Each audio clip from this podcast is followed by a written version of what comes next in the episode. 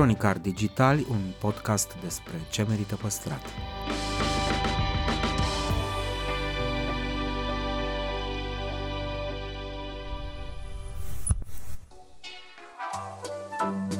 Podcastul Cronicar Digitali promovează patrimoniul cultural în rândul tinerilor, scuturând de praf și prejudecăți interacțiunea cu istoria și cultura. Între Heritage și Cool, invitații, vedete, influencer și experți vorbesc despre propriile preocupări și pasiuni. Ne dezvăluie ce e important pentru ei și ar dori să transmită mai departe, care este relația lor cu patrimoniul românesc și ce înțeleg prin patrimoniu personal, pe chill și fan, ca între prieteni. Moderatorul podcastului este jurnalista de cursă lungă Diana Popescu cu noi episoade în fiecare joi.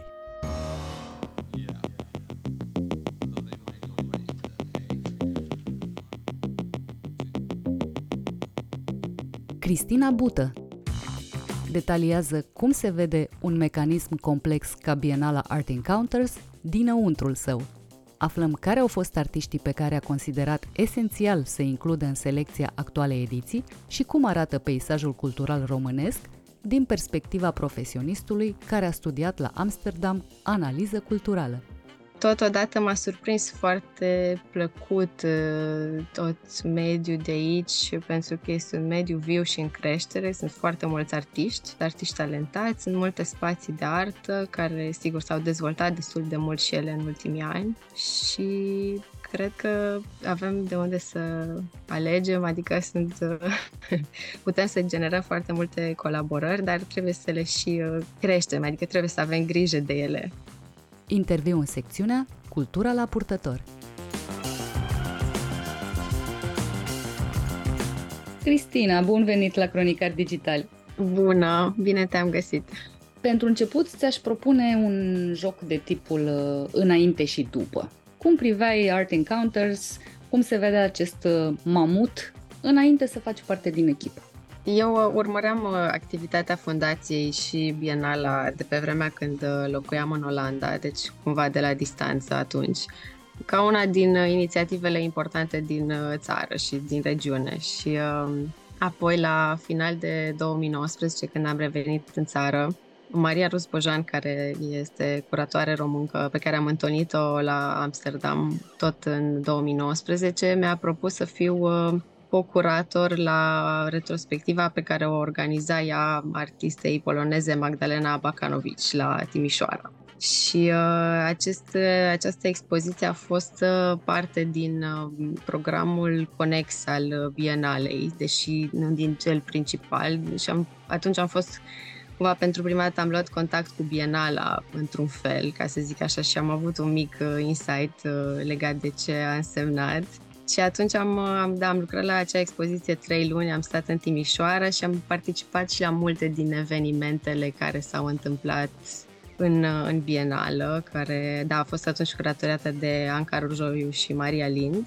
Și a fost o ediție care, da, mi-a plăcut uh, din punctul de vedere al conceptului și uh, mi s-a părut extraordinar că prin bienală se fac legături între artiștii uh, și contextul internațional și cel local. Și a fost ceva care, da, am apărat, m-a apreciat, uh, m-a intrigat și, uh, da, mi-a plăcut.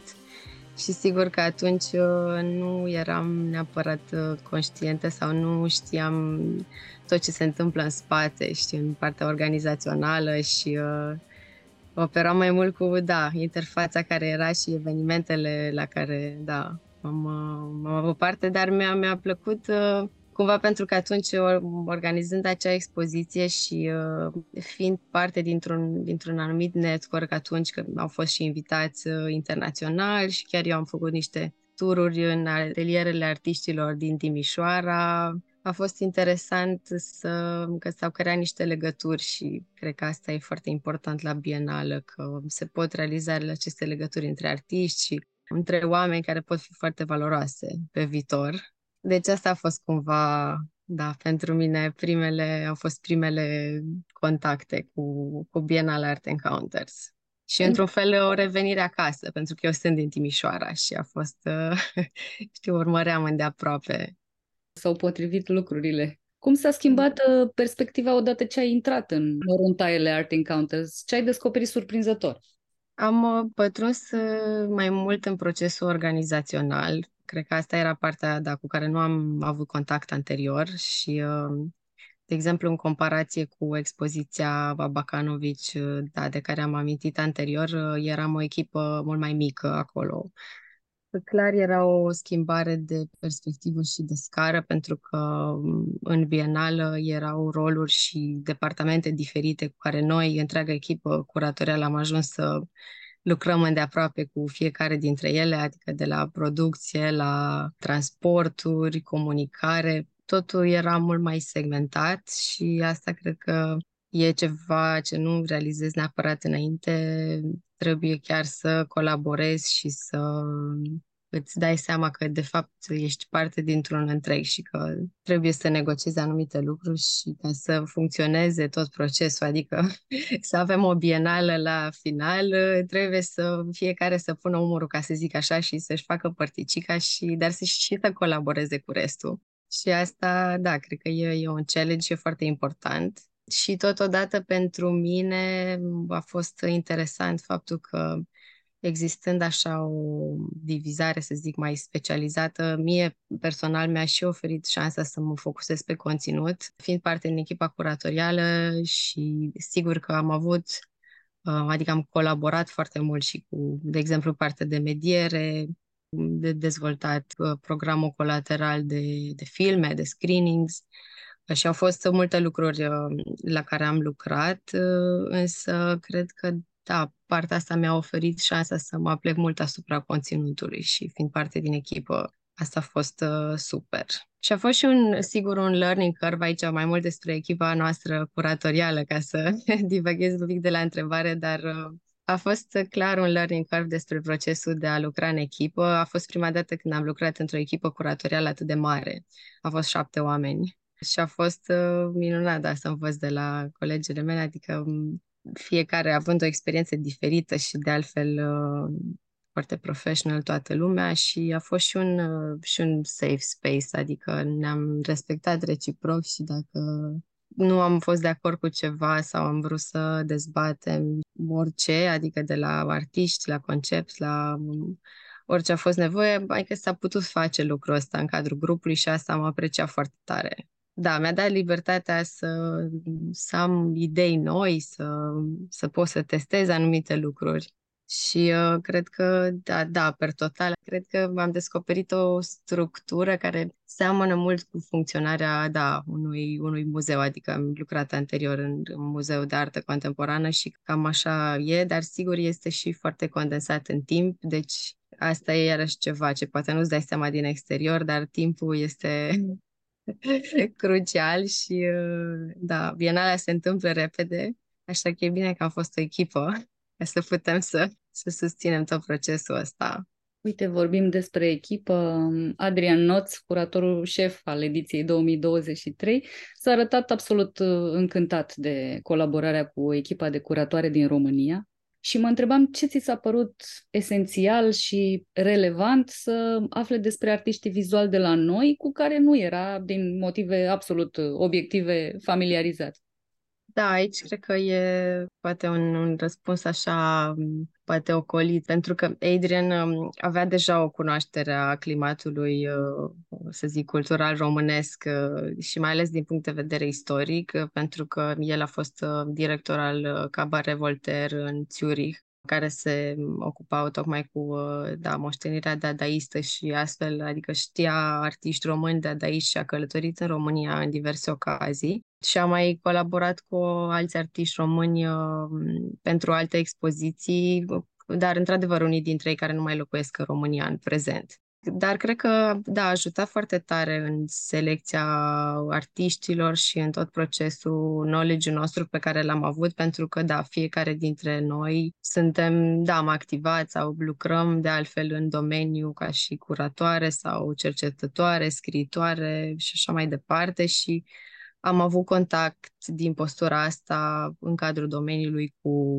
cu artiști și cu foarte mulți, adică le cunoșteam practica și atunci cumva am putut să identificăm într-un mod productiv în tot procesul ăsta care dintre artiști și cum răspund ei întrebărilor pe care ni le-am pus noi cu conceptul bienale și cum putem să, să îi legăm așa. Și uh, sigur că asta a fost uh, ajutat și în timp pentru că deja eram familiare și am putut să aducem tot acest knowledge și pe lângă asta lista artiștilor nu cuprinde doar artiști în România și pentru că fiecare dintre noi a avut alte interese de cercetare sau o altă arie, ca să zic așa, pe care ne-am focusat, uh, au rezultat niște combinații interesante în cadrul procesului și, și pentru concept. El îmi spusese într-un interviu pe care l-am făcut, domne, eu nu știu foarte mult despre zona artistică din România, pentru că eu m-am focusat uh, prin natura lucrurilor asupra câtorva artiști cu care am colaborat, de care m-am ocupat și a fost fabulos că am avut acces la niște oameni de care nu auzisem, de care nu știam, niște oameni din partea asta de Europa, pentru că evident nu cuprinde Bienala doar artiști români și era absolut entuziasmat că, iată, din uh, perspectiva asta de curator șef, uh, a învățat foarte mult de la echipa cu care a colaborat și trebuie să reamintim că Bienala include peste 60 de artiști anul acesta, deci nu este așa o mână de nume cu care te-ai fi putut uh, întâlni din oficiu sau la care te-ai fi putut gândi din prima. Foarte eclectică această colecție de artiști și modalitățile de expresie pe care le, le-ați inclus în Bienală. Da, asta uh, a fost și feedback pozitiv pe care l-am primit și noi și adică ne-am, ne-am bucurat uh, apropo de, de lucrul ăsta și chiar e interesant faptul că sunt, uh, să zic, anumite cercuri, începând de la, Rom- începând de la Timișoara, începând de la România, la regiune, uh, Europa, dincolo de Europa. Și, și partea asta a fost, uh, da, foarte importantă pentru noi și din cauza poveștii rinocerului care, în afara sigura conexiunii care este cu uh, piesa de teatru a lui Eugen Ionescu și uh, ideea asta de absurd și prin perspectiva călătoriei rinocerului, care de fapt a fost uh, una colonială și el a fost un, uh, un dar promis papei pe vremea aceea, care n-a mai ajuns, uh, că a ajuns ca o da, taxidermie la el. și, și asta ne conectează cumva, adică istoriile locale cu cele globale sunt din ce în ce mai întrepătrunse și atunci Cred că a fost într-adevăr un mix uh, oportun și foarte interesant felul cum ele s-au conectat. A existat un nume pentru care ai făcut uh, lobby în mod special? Nu știu, mă gândesc la un artist la început de drum pe care l-ai descoperit de curând sau, din potrivă, un artist cu carieră de o viață care ți se pare insuficient cunoscut. Până la urmă, cum s-a făcut line-up-ul Biennale Art Encounters cu numărul 5? La început, uh, din câte știu, aveam uh, niște liste foarte lungi cu artiști pe care le-am parcurs uh, împreună. Așadar, da, cu întreaga noastră echipă curatorială și aș vrea, poate nu știu dacă acum sau când ar fi momentul să le amintim și pe colegele mele. Oricând um, este momentul. Așadar, uh, Edith Lazar, Cristina Stănescu, uh, Georgia Țidorescu, Monica Danilă, Anne Buti, Adrian, sigur, care era Chief Curator și uh, să vedem dacă am spus șapte până acum. Cu tine, Numărul da. magic. Da, cu mine împreună șapte, deci n-am uitat pe nimeni. Bun, bun. Și uh, fiecare din noi a contribuit, da, cu, cu sugestii, cu, cu idei și apoi, uh, da, împreună am, am făcut o selecție uh, bazată și pe anumite um, idei pe care vroiam să le transmite sau pe care vreau să le explorăm mai mult uh, în bienală. Și uh, două dintre artistele pe care da, le-am propus și în care am crezut de altfel foarte mult și pentru bienală se află cumva în cele două ipostaze pe care le-ai amintit. Pe de o parte e vorba despre artista uh, de origine franceză, dar care locuiește deja între București și Franța de foarte mult timp, Arancea Eceveria. E o artistă care lucrează extraordinar de mult și uh, în, în mod constant, pe care o admir foarte tare. a fost, da, fiind așa parte din peisajul cultural românesc de mai mulți ani, a fost invitată în, în tot felul de expoziții și cred că a ajuns la o anumită maturitate cariera ei și um, am sugerat-o și pentru că în lucrările ei ea face referire și la artă abstractă și uh, sunt uh, lucrări care se conectează de altfel și cu alte lucrări care tratează mai mult partea asta istorică, dar uh, pe de altă parte... mitologiile ei uh, personale și cele care țin de biografie, este absolut fascinată de mm, geometria feronerilor de la mm, ferestrele românești și exact. serii întregi de lucrări pornind de, de acolo și um, este fabulos cum cineva a venit până la urmă din afară, acordă atâta atenție unor detalii pe lângă care tu, obișnuit cu ele, trăitor în orașele românești, poate nu, nu interacționezi, nu-ți mai pierzi vremea cu ghilimelele de rigoare să te uiți la ele și un artist cu acest ochi uh, antrenat și proaspăt totodată reușește ca din uh, ceea ce numim noi atât de prozaic grilajele de la ferestre să, să alcătuiască niște serii uh, absolut minunate. Da, și um, pe lângă lucrările care au fost prezente partea aceasta de sculpturi, uh, ea a realizat și un uh, performance la, pentru Bienal în weekendul de deschidere, Babel, uh, care a fost, da, minunat și care a întregit, ca să zic așa, și a adus la viață și, și decorurile pe care ea le folosește. Și mă bucur mult că prin participarea în Bienală a fost recunoscută această muncă a ei tenace și foarte atentă, cum spuneai. Și clar este o analiză a mediului nostru, a istoriei, o parte din istoria noastră în uh, București și altfel și o modalitate de a ne conecta cu alte, cu alte istorii uh, și din istoria artei și uh, de altfel și cu cultura bască pe care ea o folosește foarte mult, da, care este de asemenea la origine, le folosește în costumele, de exemplu, pe care le-a folosit la performance și e așa ca un fel de limbaj pe care încep să-l descoperi odată ce experimentezi lucrările sau performance-ul și începi să te întrebi așa, ca un fel de, ca aproape ca o autoanaliză sau ca un joc.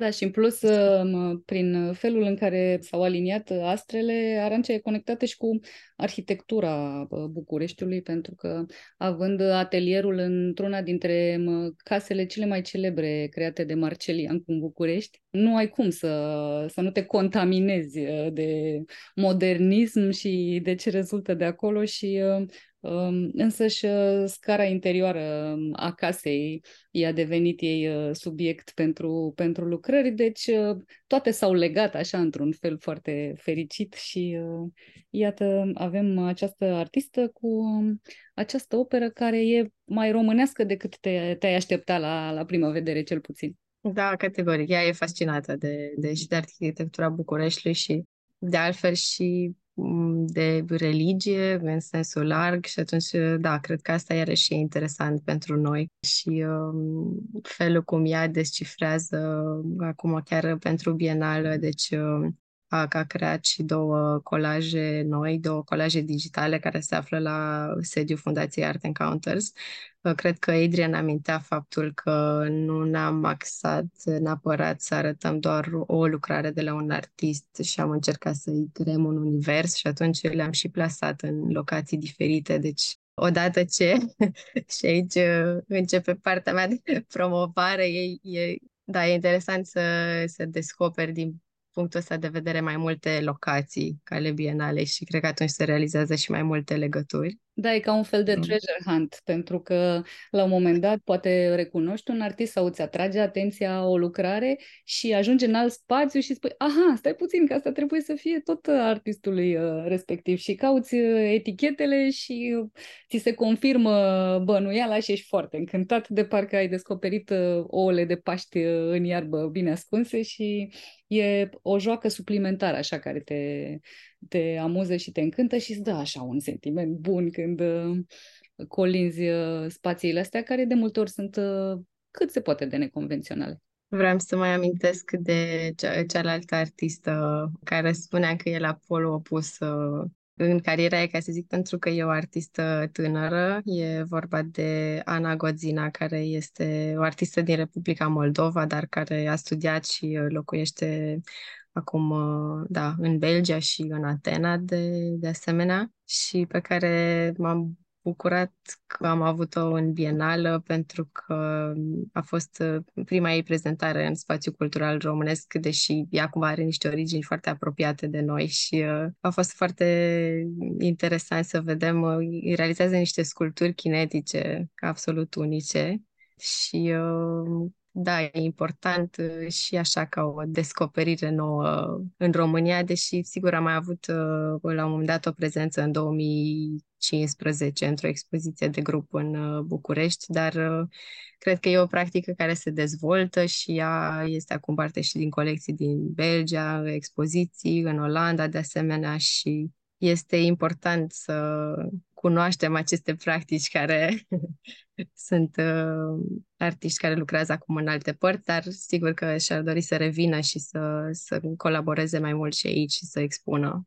Uh, vorbind despre sculpturile ei uh, kinetice, cred că au avut uh, și un rol pe care nu și l-a dorit ea neapărat, și anume de a educa un pic publicul în raport cu lucrările care sunt expuse. Da, ok, știm de foarte multă vreme acel anunț care te ține la distanță, nu atingeți exponatele, nu atingeți lucrările. Acum suntem uh, poate la polul opus de multe ori pentru că sunt atâtea instalații interactive, uh, chiar și în cadrul Bienalei mă gândesc doar la, nu știu, instalația Floriamei Cândea. Dar uh, sculpturile Anei au o fragilitate anume și au nevoie de protecție și ce să vezi s-a mai întâmplat ca publicul să nu fie foarte atent la, la anumite detalii și să interacționeze chiar și acolo unde nu era cazul. Da, categoric. Uh, cred că e un uh, proces de învățare și pentru publicul românesc încă. Știu că ea mai, uh, da, mai expus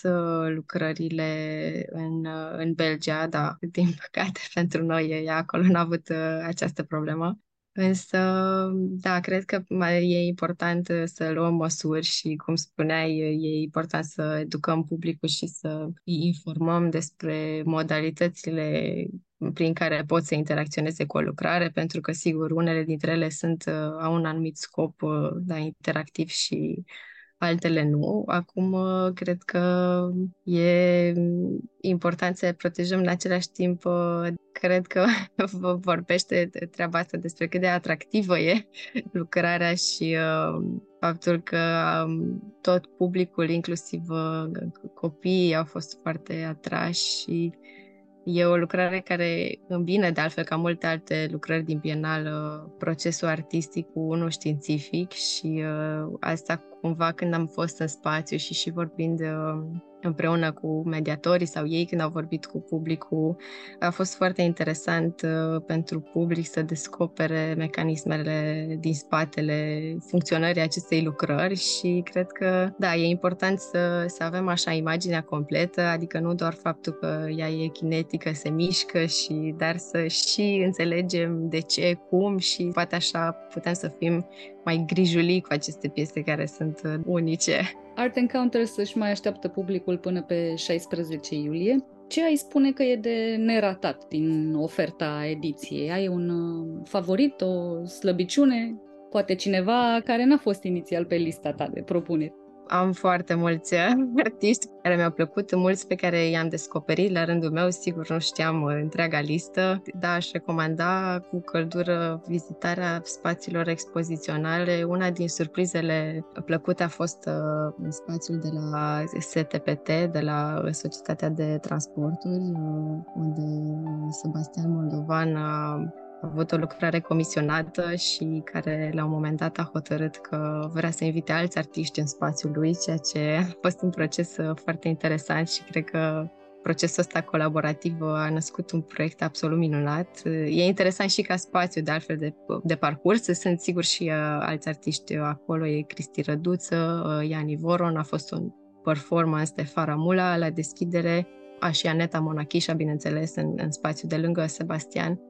E un spațiu interesant și din punctul ăsta de vedere pentru că e cumva un spațiu post-apocaliptic, cum îi spunem noi.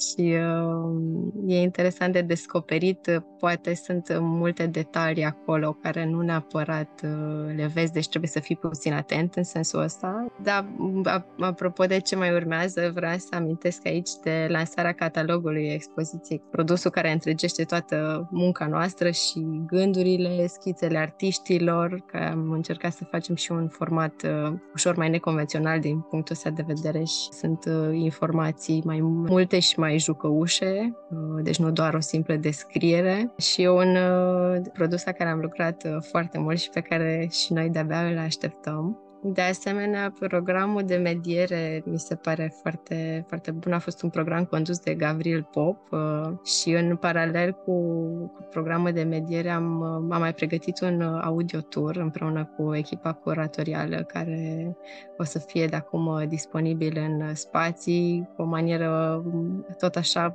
puțin mai jucăușă și mai approachable pentru a parcurge fiecare spațiu din perspectiva noastră. De fiecare dintre noi am narat așa aceste povești și asta e un, un proces care mi-a plăcut și e interesant și pentru vizitatori, cred, din, din punctul ăsta de vedere. Aș vrea să încheiem discuția noastră lărgind un pic uh, perspectiva, pentru că um, tu ai făcut uh, niște școală la Amsterdam și ai studiat, uh, printre altele, analiza culturală.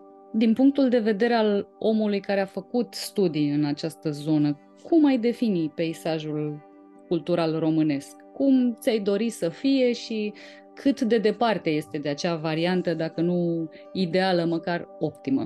E, asta e o întrebare care mă, mă chinuie de ceva timp de când m-am întors în țară, dar uh, când eram în, uh, în Olanda și într-adevăr am studiat uh, analiză culturală, era de fapt un program uh, care începea cu, cu literatură, deci studii literare și analiză culturală și uh, a fost foarte interesant pentru că era ceva ce eu nu mai văzusem neapărat până atunci, adică era o interdisciplinaritate acolo care stătea la baza procesului și cumva poate că părea un domeniu care nu prea știai ce să faci cu el, adică mama sau tata ar fi zis cum poți să aplici asta undeva, pentru că nu, nu prea nu prea știi unde, nu e, nu e ceva atât de specific, dar da, analiza culturală se, sau ce își propunea era să se uite la un obiect cultural putea fi un film sau o piesă de artă, dar putea fi și o reclamă, de exemplu. Și o analiza cumva sub lupă, dintr-un anumit unghi, de regulă era un unghi critic și uh, interdisciplinar, adică puteai să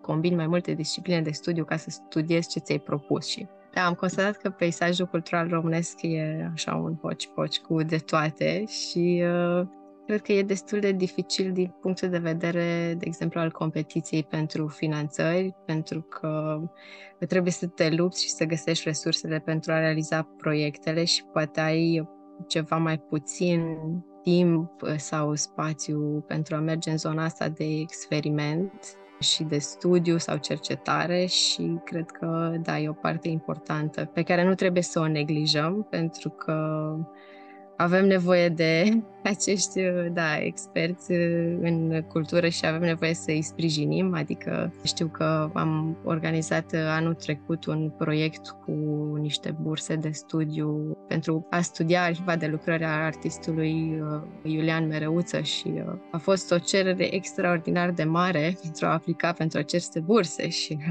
aveam doar două, adică atâta, atâta ni s-a dat și da, lumea spunea că mai vrem burse și clar că da, mi s-a pus așa un, adică mi s-a confirmat cumva că e, e important și sigur că aș vrea să dezvolt mai multe lucruri în sensul ăsta. Totodată m-a surprins foarte plăcut uh, tot mediul de aici, pentru că este un mediu viu și în creștere. Sunt foarte mulți artiști, artiști talentați, sunt multe spații de artă care, sigur, s-au dezvoltat destul de mult și ele în ultimii ani și cred că avem de unde să alegem, adică sunt, putem să generăm foarte multe colaborări, dar trebuie să le și uh, creștem, adică trebuie să avem grijă de ele. Trebuie să ne sprijinim reciproc, adică apropo de procese colaborative. Mi se pare foarte important Și un, un alt lucru care cred că e important, pentru că este evident că lucrurile au evoluat mult și se dezvoltă domeniul, este și partea de management cultural, pentru că sunt programe pentru istoria artei, pentru studii curatoriale, de exemplu, dar mai puțin pentru partea aceasta de management cultural și producție și cred că e la fel de importantă, adică la fel cum Bienal a fost, uh, producția a fost un, un pilon central, adică fără de care clar nu s-ar fi întâmplat și uh, cred că da, e important că pe măsură ce se dezvoltă să dăm importanța cuvenită deci tuturor pilonilor care sprijină producția de artă și realizarea expozițiilor. Cristina, mulțumesc tare mult! Da, cu drag! și uh, o să vă urmăresc de acum încolo, că mi se pare cool. Mulțumesc tare mult!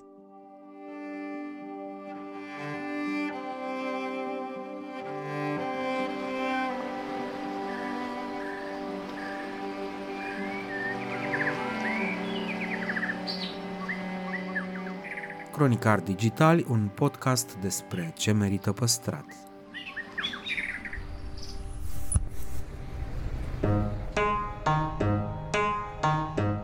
Pe o stradă uluitor de frumoasă, plină cu clădiri istorice în care visezi să locuiești sau măcar să mergi la job. Brusc, dai de o ruină sau de un bloc nou total ne la locul lui. E realitatea din România pe care mulți oameni se străduiesc să o schimbe. Urmărește rubrica Cine ascultă o casă, finanțată de Ordinul Arhitecților din România, prin timbrul de arhitectură. Află vești bune, povești cu case și zone ascultate și puse în valoare la final puneți o dorință. Să le fotografiezi, să devii proprietar de casă veche, să te implici când în cartierul tău se pregătește o construcție anapoda? Tu alegi.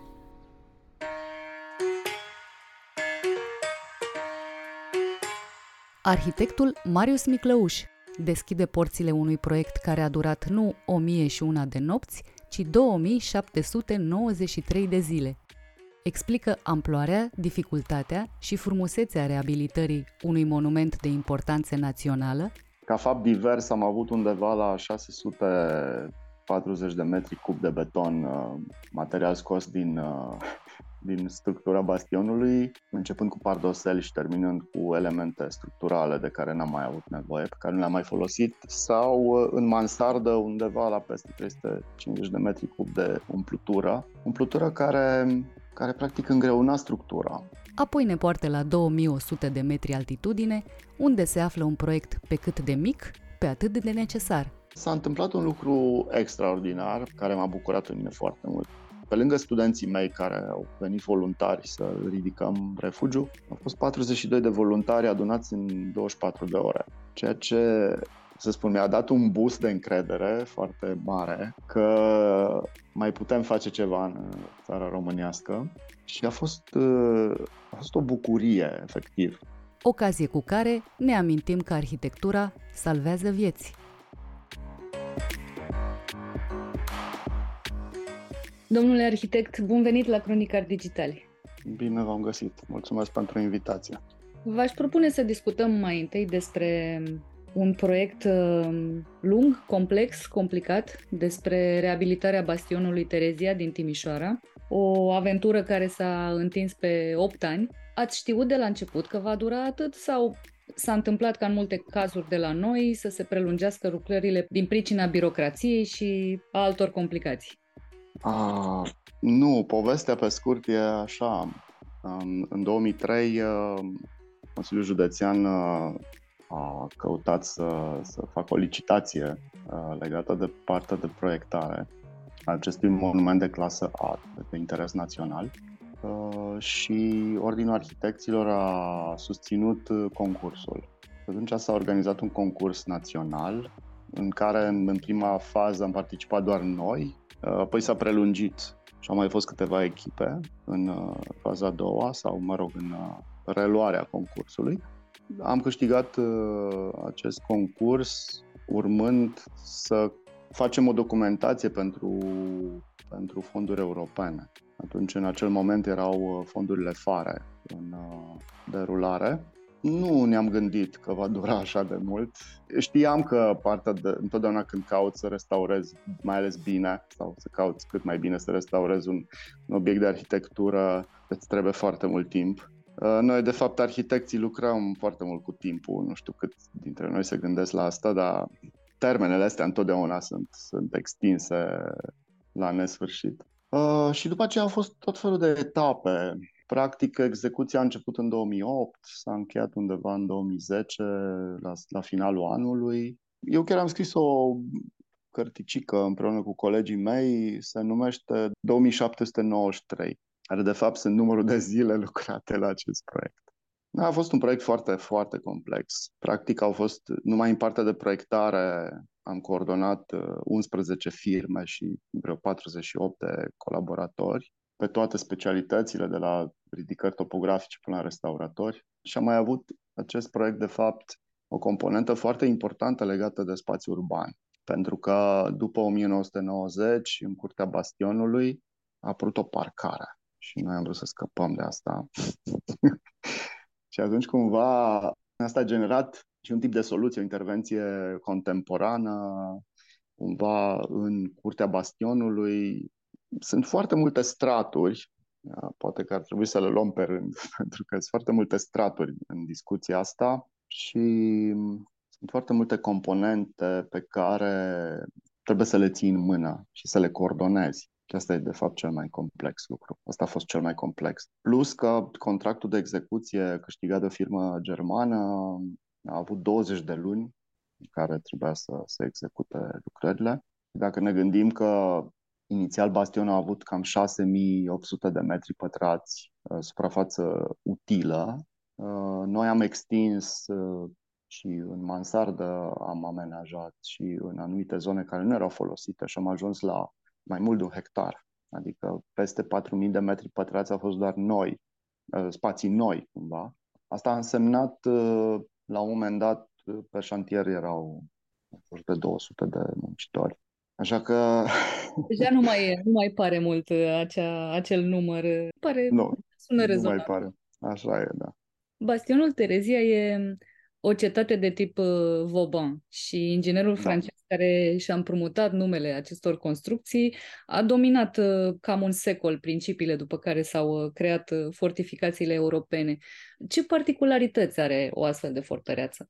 În primul rând, este extrem de masivă. Adică, ca să iau de jos în sus, imaginați-vă niște stâlpi din uh, stejar cu diametru de 40-50 de centimetri, care sunt niște, practic niște piloți amplasați undeva la 4 metri față de cota actuală de călcare, peste care este o structură uh, orizontală de grinzi din lemn, peste care vine zidărie care pleacă undeva de la 2 metri jumate pe această structură de lemn și ajunge la cota de călcare cam la 1,20 metru.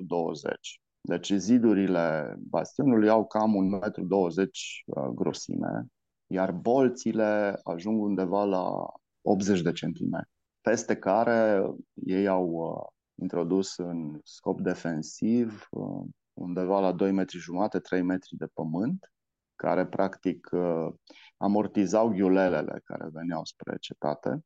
Și acum legat puțin de istoria acestui obiect, obiectiv, obiect. În 1716 turcii au fost uh, scoși din cetate și austriecii au uh, construit acest sistem de apărare în 36 de ani. Am găsit prin studiile istorice faptul că erau, uh, în anumite momente, au fost și o mie de căruțe care, care au cărămidă din zona de gra- actuala graniță cu Serbia și Ungaria și viteza de zidire a fost atât de mare. Noi am făcut niște studii de material cu Universitatea din uh, București și am descoperit că, de fapt, uh, mortarul de var dintre cărămizile bolților nu este întărit. Asta ca să realizăm viteza cu care au, au construit ei atunci, cât de tare s-au grăbit, ca nu cumva să revină turcii și să spargă, practic, această barieră defensivă a Imperiului Austriac. Datorită acestui fapt, noi nici n-am avut voie, de fapt, să curățăm partea exterioară sau interioară a zidurilor de cărămidă. În anumite părți am, am lăsat cărămida aparentă. N-am avut voie să o curățăm doar cu apă. Trebuia amestecat și nisip. Tocmai ca să nu aducem un aport de umezeală pereților.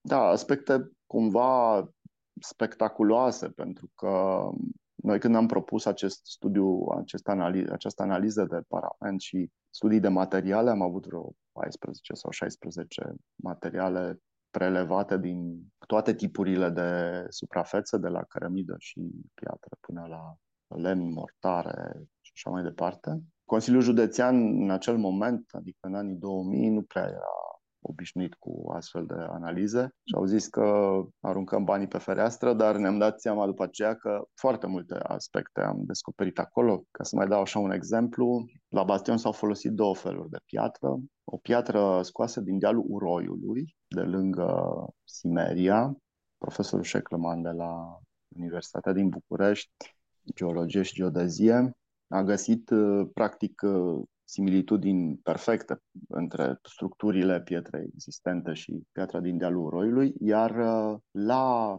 ancadramentele porților de acces a fost folosită o piatră din zona Croației. O piatră, un calcar, care, dacă îi faci analiza, realizezi că reacționează foarte urât la cimenturi. În anii 70 s-au suprapus niște tencuieli pe bază de ciment peste această piatră și în momentul în care noi am penetrat această poșghiță de ciment, când am dat-o la o parte, a căzut praful de piatră pe jos. Adică, practic, cimentul ăsta a mâncat din piatră undeva la 4, 5, chiar 6 cm în anumite zone în toți acești ani.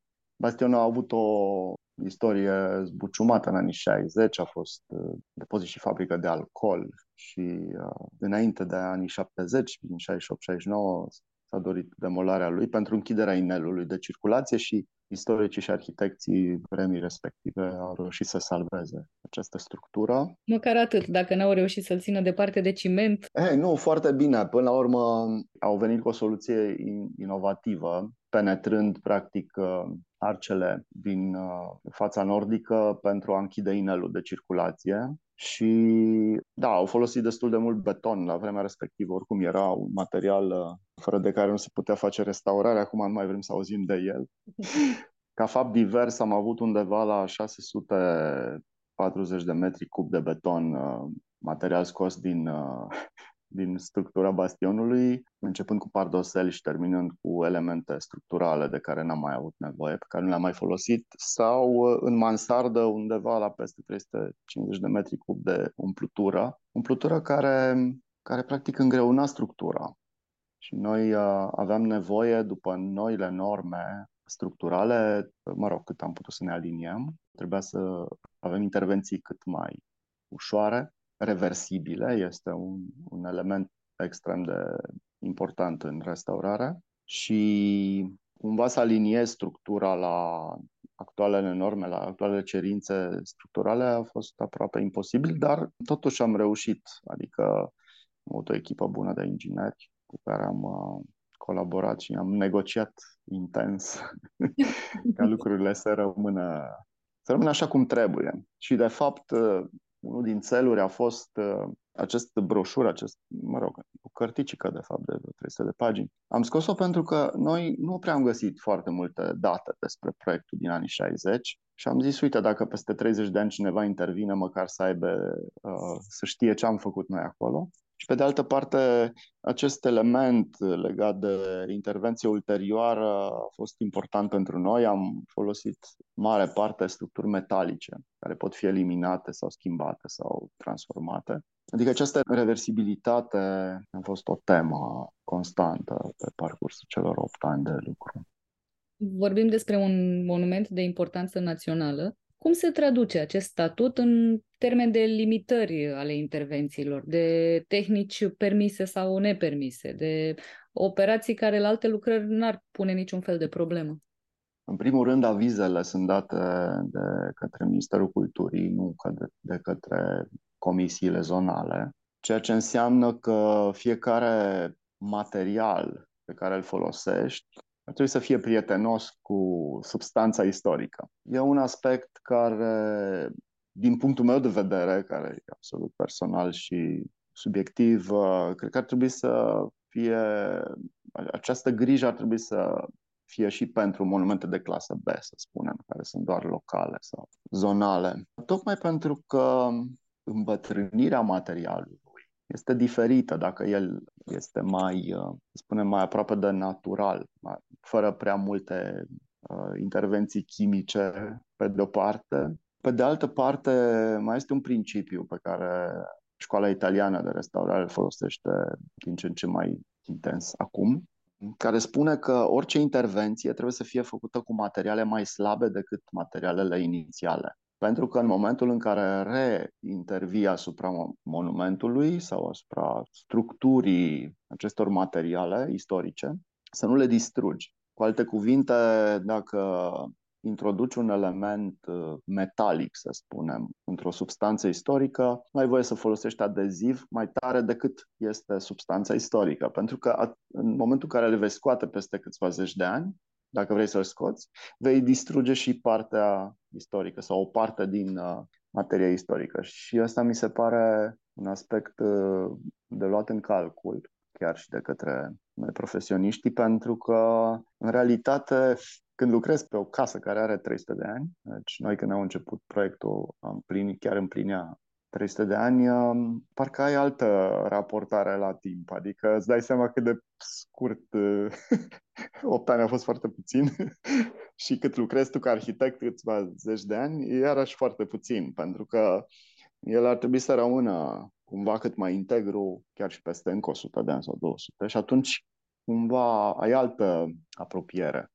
Cofinanțarea cu bani europeni a inclus uh, condiția ca vreme de 5 ani după reabilitare destinația spațiilor din uh, Bastion să fie una exclusiv culturală. A rămas și după expirarea acestui termen de grație un loc viu al Timișoarei culturale. Găzduiește expoziții, conferințe, proiecții, tot felul de întâmplări legate de artă. Există ceva ce v-ați dori să se întâmple la Bastion și încă nu se petrece? Uh-huh. Foarte bună întrebare. Noi, de fapt, în momentul în care s-a, dat, s-a lansat concursul, noi am propus și o strategie de folosire. Și cred că am făcut punctaj bun cu asta. Nu este chiar atât de viu pe cât pare. Cel puțin adică... în anul Timișoarei, uh, capitală culturală europeană, pare foarte viu. Da, așa este, dar ar trebui să fie un, un hub cultural, de fapt. Um, ar trebui să fie o, o bombă culturală, cu atât mai mult cu cât uh, restaurarea lui s-a terminat exact în momentul sau în perioada în care au început uh, reabilitările zonei istorice și practic cumva putea să se mute focusul din, din cetate în uh, acest bastion, în bastionul Terezia. Nu prea s-a întâmplat asta. Cred că și datorită faptului că partea de management a spațiilor nu este în tocmai cum am văzut-o noi, cel puțin, noi am uh, propus chiar uh, să se instituie un fel de fundație care se numească Fundația Bastionul Terezia și care să aibă 12 personalități din 12 ramuri culturale diferite și fiecare să aibă o lună, deci ianuarie e luna filmului, februarie luna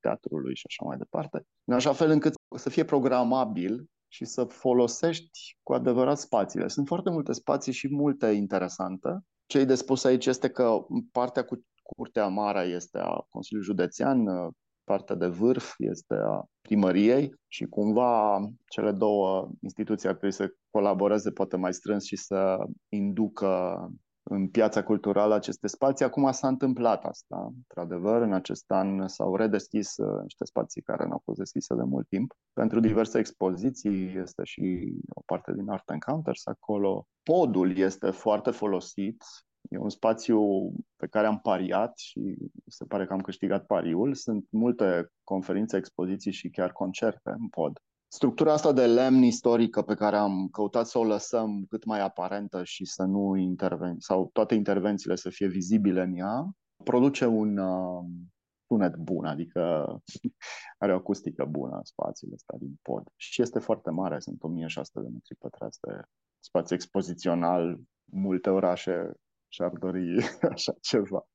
Toată lumea se întreabă ce se va întâmpla în Timișoara din punct de vedere cultural începând din 2024. Anul ăsta lucrurile sunt bune, sunt multe, da. localnicii se plâng că sunt prea multe, nu pot ajunge evident la toate, dar da. e, e de văzut ce se va întâmpla de la anul și poate Bastionul Terezia va redeveni acel punct fierbinte bun al orașului. Vedem poate ne mai auzim din da. încolo și, și îmi dați vești bune că, iată, s-au uh, înțeles uh, entitățile administrative, au pus la cale lucruri și se întâmplă, se întâmplă povești frumoase. Um, deocamdată aș vrea să trecem de la un proiect de restaurare și reabilitare petrecut în mijlocul unui oraș important la unul întâmplat în creierii munților, refugiul Călțun, o intervenție în peisaj montan. Vreau să știu cum ați ajuns să vă treceți în portofoliu un asemenea proiect. Da, de la cel mai mare la cel mai mic. Da, este practic cel mai mic, cel mai mic obiect pe care l-am făcut, cred. Am mai avut o intervenție urbană, instalație de doar 10 metri pătrați, dar cu spațiu interior, da, este cel mai mic. Păi, ca orice proiect are o poveste și asta. Am fost contactat de cei de la Salvamont Sibiu, care realizaseră un proiect undeva prin 2015-14, pe care nu voia nimeni să-l execute. De ce? Pentru că erau acolo două aspecte pe care cei care au făcut proiectul nu le-au luat în calcul sau nu le-au înțeles sau pur și simplu au, au sărit peste. În primul rând, au folosit 18 tone de oțel, adică foarte mult și greu de dus cu chiar și cu elicopterul. Și în al doilea rând, fundațiile erau fundații din beton, fundații continue din beton armat. și acum, ca să fac, facem un calcul așa simplu pentru cine ne ascultă, ca să duci o mie de kilograme cu elicopterul, un drum dus întors ar însemna undeva la vreo 1000 de euro. Deci asta înseamnă un euro un kilogram, pentru că un metru cub de beton are două tone jumate. Practic, ca să duci un metru cub de beton, care e foarte mic ca și volum, dar mare ca și greutate, îți trebuie cam 3000 de euro. Deci, un metru cub de beton ar trebui să coste cam 3000 de euro, ceea ce este absurd. Și, în primul rând, să ton beton la cota 2100.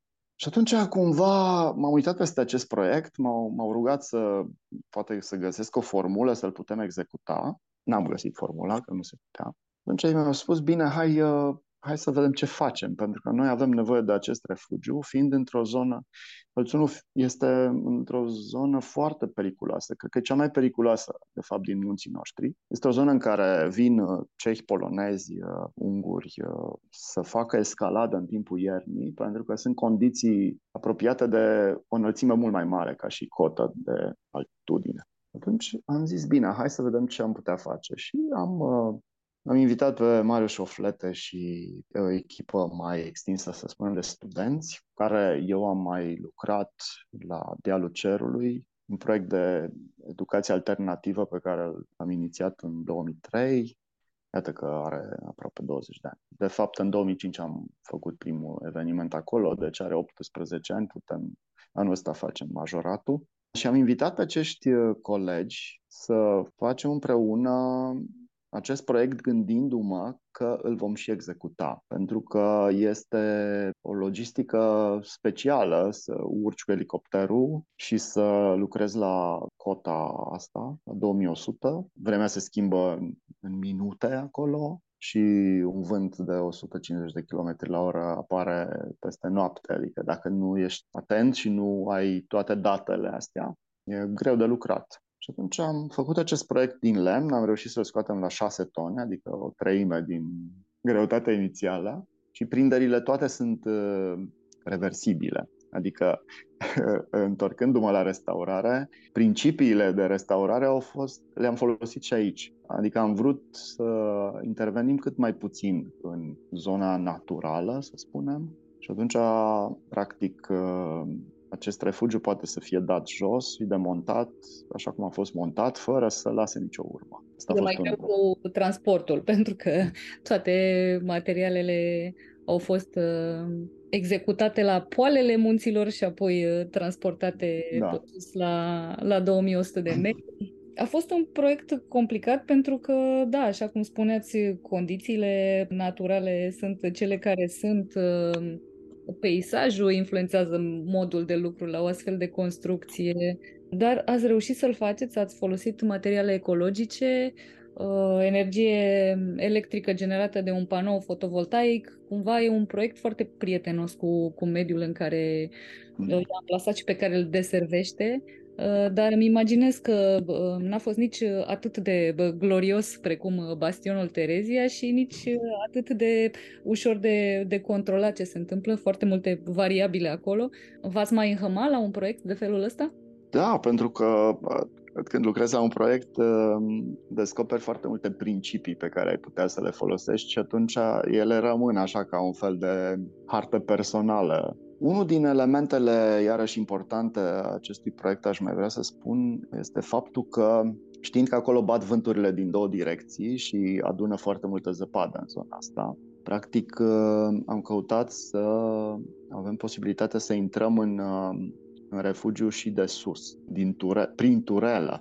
Și s-a folosit asta pe timpul iernii, adică am, am primit mesaje că au reușit să ajungă în interior. Sau dacă intri seara și dimineața se schimbă direcția vântului, îți uh, umple de zăpadă ușa și nu mai poți să ieși. Și ăsta are un principiu pe care l-aș folosi la orice alt refugiu pe care l-aș face, indiferent unde. Se face un refugiu la scara acum. Apropo de întrebare, am fost și eu, am primit și eu câteva întrebări și am discutat cu arhitecții care se ocupă. Uh, ceea ce e foarte bine. Noi inițial am gândit ca un fel de brand al munților Făgăraș. Asta a fost și gândul împreună cu cei de la Salvaun Sibiu. Uh, nu s-a întâmplat, însă s-a întâmplat un lucru extraordinar care m-a bucurat în mine foarte mult. Pe lângă studenții mei care au venit voluntari să ridicăm refugiu, au fost 42 de voluntari adunați în 24 de ore, ceea ce să spun, mi-a dat un boost de încredere foarte mare că mai putem face ceva în țara românească și a fost, a fost o bucurie, efectiv, toată această construcție a lui. Da, noi l-am, l-am construit practic parțial uh, în uh, partea inferioară a munților și l-am dus pe bucăți cu elicopterul, cu un pilot care a fost practic parte din proiect, adică în momentul în care noi am gândit această structură să reziste la încărcări de 2 tone pe metru pătrat din zăpadă sau vânturi de peste 150 de km la oră, am discutat și cu acest partener, cu domnul Neculai Chiriță, pe care l-am întrebat cum facem și el ne-a, ne-a dat foarte multe inputuri care au modificat inclusiv forma. Adică, asta vreau să spun că chiar și un proiect de 36 de metri pătrați, cum e asta, care N-aș spune că nu a avut uh, impactul. Aș spune că poate chiar a, a avut un impact mai mare decât Bastionul, pentru că, surprinzător, uh, în 2017 am intrat pe lista scurtă a premiilor Miss Van der Rohe cu acest obiectel din lemn, care a fost o mare bucurie pentru noi și,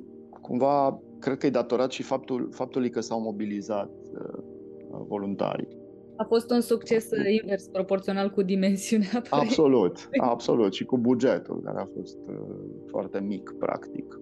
Dar noi am, am, ne-am asumat și am dorit, uh, pe lângă faptul că să urcăm, să-l punem în picioare, să introducem și acest element care nu a fost inițial în temă, și anume sistemul fotovoltaic, ca tu să-ți poți încărca telefonul și să poți să suni, dacă e cazul, la 112, fiind în, în apropierea zonelor periculoase, unor zone periculoase din Făgăraș. Spuneați mai devreme că arhitecții lucrează cu timpul și în momentul în care intervin asupra unor clădiri vechi, se schimbă cumva raportarea la, la trecerea timpului. Arhitecții lucrează cu uh, compromisuri de tot felul, arhitecții lucrează cu uh, multă știință de carte. Care e până la urmă cea mai mare calitate a unui arhitect? Sau care credeți că ar trebui să fie? Cred că cel mai important în profesia noastră este să, să ai răbdare. În realitate, din punctul meu de vedere, în România nu există o piață de arhitectură, adică nu avem un strat cultural suficient de consistent încât să înțelegem la ce e bun un arhitect pe lângă casa omului. Asta cred că și pentru că în perioada comunistă nu mai erau arhitecți, erau proiectanți și încă nu s-a, nu s-a sedimentat bine ce poate să facă bun un arhitect. Da, răbdare și ca să ai răbdare, cred că trebuie să ai uh, ca arhitect uh, o stare continuă de uimire. Pentru că altfel nu ai energie să te duci mai departe. Această răbdare în relație cu timpul, uh, uimirea cred că e în relație cu energia sau cu flow-ul acesta energetic de care ai nevoie ca să ții steagul sus. Și nu în ultimul rând, uh, cred că o anumită cultură profesională care e extinsă foarte mult. Pe lângă faptul că trebuie să fii bun pe partea tehnică și să poți coordona, spunem, zonele astea inginerești, de structură sau instalații, ar trebui să cam știi cu ce se mănâncă un buget, pentru că lucrezi cu fonduri ale clienților pe care le-au crescut în timp și atunci cumva trebuie să fii un bun partener al clientului. Ce se mănâncă un buget și mai ales cât de repede se mănâncă acest Da, buget. da, și uh, acest aspect acum, în acest moment, în această perioadă, chiar este foarte greu de controlat. Dar, pe lângă toate astea, cred că trebuie să știi multe lucruri, istorie, trebuie să înțelegi uh, puțin uh, contextul, puțin mai mult. Și să, să pui un plus de valoare spațială, în așa fel încât, uh, de ce nu, peste 50-100 de ani, poate cineva să gândească să-ți restaureze lucrările. Ceea ce, dacă intrăm în subiectul ăsta, e mai greu de, de intuit dacă o să ajungem acolo, pentru că se face arhitectură cu totul alt mod în acest uh, moment. Adică mă gândesc doar la materiile pe care le-am folosit noi la refugiu față de ce au folosit austriecii la Bastionul Terezia și fui cu totul altceva. Uh, ai și un alt raport uh, cu timpul ca îmbătrânirea materialelor. Poate de aceea noi am folosit pe refugiu tablă de aluminiu ca să poți să o reciclezi. Ar trebui să avem alte, alte lucruri în minte acum. Chestiunea asta legată de energie, de reciclare, de near zero building energy și cum poate fi, pot fi toate acestea integrate în, în ceea ce propunem ca arhitecți, cred că sunt lucruri importante. Domnul arhitect, vă mulțumesc tare mult pentru discuție și vă doresc uh, răbdare, uimire și uh, proiecte care să vă bucure. Și conștientizare, da. Mulțumesc foarte mult și eu. Toate bune.